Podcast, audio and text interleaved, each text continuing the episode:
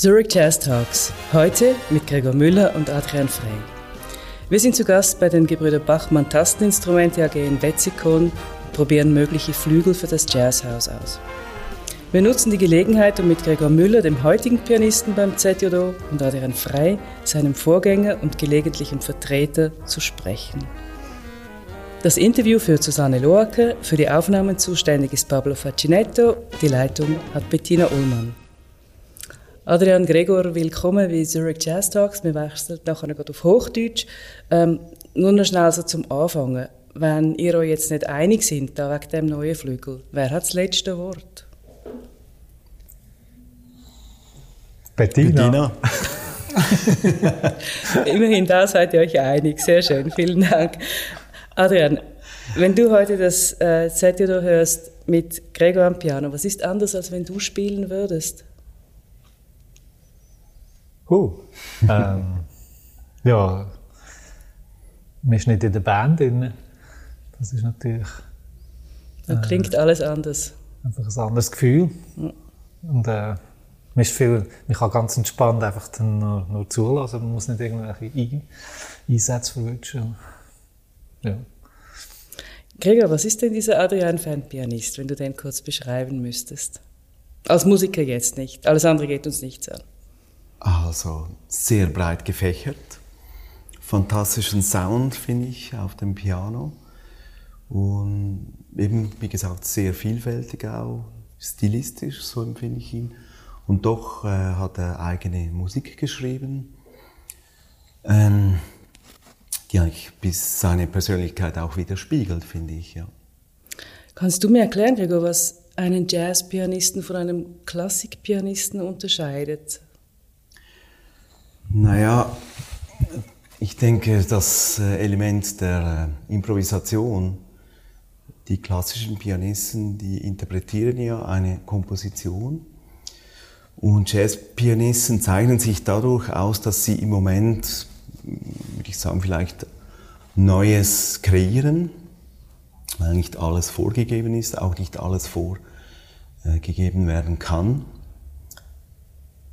Da würde ich mal sagen, das ist so ein wichtiger Punkt. Könnte denn ein Jazzpianist Klassik spielen und umgekehrt? So eine Allerweltsfrage, aber Sie interessiert mich. Doch, auf jeden Fall. Das ist ja heute immer mehr, dass die Leute sich auch annähern, auch in der Verhaltensweise am Klavier sozusagen. Und viele klassische Pianisten improvisieren ja auch. Und viele Jazzpianisten interessieren sich auch sehr für die klassische Musik. Ich kenne auch Leute, die beginnen später, sich zum Beispiel mit Bach auseinanderzusetzen. Ja.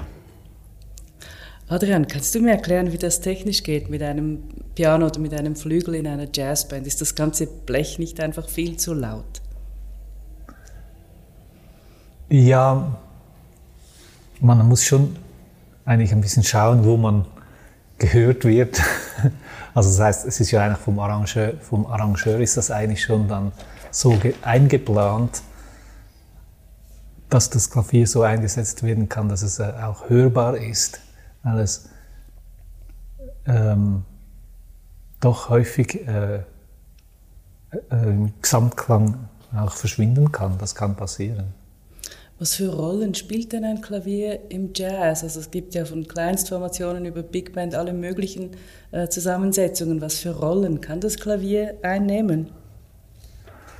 Ja, das Schöne ist eigentlich, dass man diese verschiedenen Funktionen hat. Das Klavier ist ja es kann natürlich Melodieinstrument sein, also solistisch sein. Es kann dann akkordisch spielen und zum Begleiten von Solisten ist das dann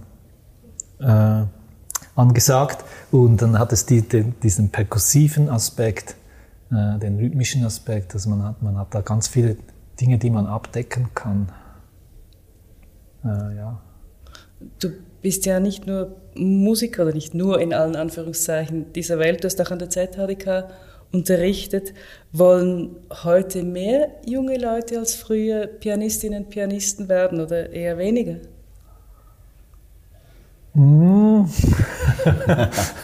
Ich glaube,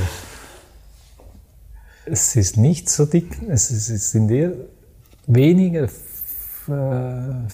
würde ich jetzt so vermuten. Also die Frage ist auch, viele Leute lernen schon das Keyboard Hand zu haben, um auch dann mit dem Computer zu funktionieren, um Songs zu produzieren und so weiter. Aber geht man dann den ganzen Weg, um wirklich Jazz-Pianist zu werden, mit all diesen, also wir wissen das, stundenlang,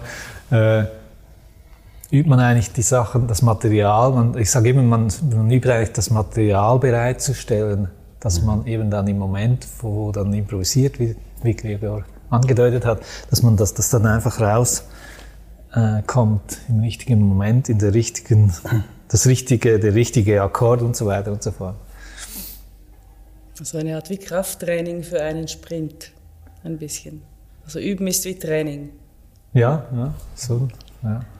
Gregor, auch du bist ja nicht eben nur in Anführungszeichen Musiker, sondern auch Lehrer. Was verbindet oder was haben die beiden Professionen gemeinsam? Die Improvisation. Also kommt manchmal eben auch in die Lage, dass man improvisieren muss, so, also wenn man Klassenunterricht gibt, oder? Das ist sicher ein Punkt, dass einem das vielleicht eventuell leichter fallen könnte, wenn man ein bisschen aus Improvisieren eingeschossen ist. Dann hat es natürlich beim Unterrichten mit Menschen zu tun, da gibt es Emotionen. Emotionen hat man auch beim Klavierspiel. Das beides kann auch ein bisschen befruchten, auch gegenseitig. Ja, das fällt mir ein. Ihr seid ja jetzt eben hier, um euch zu entscheiden für einen Flügel, fürs Jazzhaus. Was macht einen guten oder einen Flügel aus, der in deinen Augen gut ist, Gregor? Ja, das sind viele Dinge. Also, dass der Klang ausgewogen ist, sagen wir mal, dass der Flügel eine gewisse Ausstrahlung hat. Das ist natürlich vielleicht bezogen auf meine Sounds, die ich spiele. Ich habe häufig die Erfahrung gemacht, wenn ich einen Klang gespielt habe, auf verschiedenen Instrumenten, dass das ja unterschiedlich geklungen hat, oder? Und ich möchte, dass das so klingt, dass es mich anspricht, dass es irgendwie, ja, klingt ein bisschen abgehoben, was ein bisschen etwas Mystisches hat. Der Sound, das ja, ja, irgendwie für mich was Mystisches hat. Das mal. Dann, dass er gut läuft, auch, dass er anspricht auf feinste Veränderungen meiner Finger. Das schätze ich sehr, wenn das Instrument das kann. Genau, das ist etwa das, ja. Mhm. Adrian, wie ist das für dich? Also, wenn ich es jetzt vergleiche, zum Beispiel mit Gitarristen, da sind ja die Geschmäcker einfach verschieden, oder? Einer nur Tele, einer nur Strat, einer nur Les Paul. Sind die Meinungen so klar gemacht, wenn es um Flügel geht, oder gibt es dort mehr Gemeinsamkeiten, die für alle gut sind? Ja, also du sprichst wahrscheinlich die Markenfrage an. Auch, ja, oder einfach, also, sind die Unterschiede auch so groß wie bei anderen Instrumenten? Wir sind in erster Linie mal happy, wenn ein Flügel dort steht und wenn er gestimmt ist. Dann kann es ein Yamaha sein, den sieht man häufig. Oder natürlich, klar sind wir froh mit einem Steinway. Aber eigentlich, es ist ja, die Komponente ist ja eigentlich, dass das Instrument mal so seinen Charakter hat. Aber dann kommen wir dazu, und wenn man ein bisschen länger spielt, oder wir haben das auch trainiert über all die Jahre, dass man, wenn man länger spielt, bringe ich dieses Ding zum Tönen, weil man trifft ja die unterschiedlichsten Dinge an, und manchmal sind es nicht so erfreuliche Flügel oder Klaviere, und dann muss man sie trotzdem zum Tönen bringen, und da müssen wir das entwickeln. Wie können wir das zum Tönen bringen? Ich habe jetzt auch, was wir ausprobiert haben, gemerkt, bei der zweiten Runde, die wir jetzt schon gemacht haben, mit denselben zwei Flügeln, ist mir der eine, der mir am Anfang gar nicht so nahe gewesen war, hat mir jetzt schon wieder besser gefallen, einfach weil ich besser wusste, wie ich vielleicht den Sound so, das so loseisen kann, wie ich es eigentlich möchte, dass du, wie du gesagt hast, dass das einem so gefällt, das Geheimnisvolle sogar, oder? Also, dass wir das rauslocken können, aus jedem Instrument am Schluss sogar.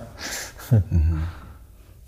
Dann wünschen wir euch noch ganz viel Geduld, Spaß und hoffentlich eine einhellige Entscheidung. Für den ganz sicher haben. Vielen Dank, Adrian und Gregor. Danke dir, Susanne.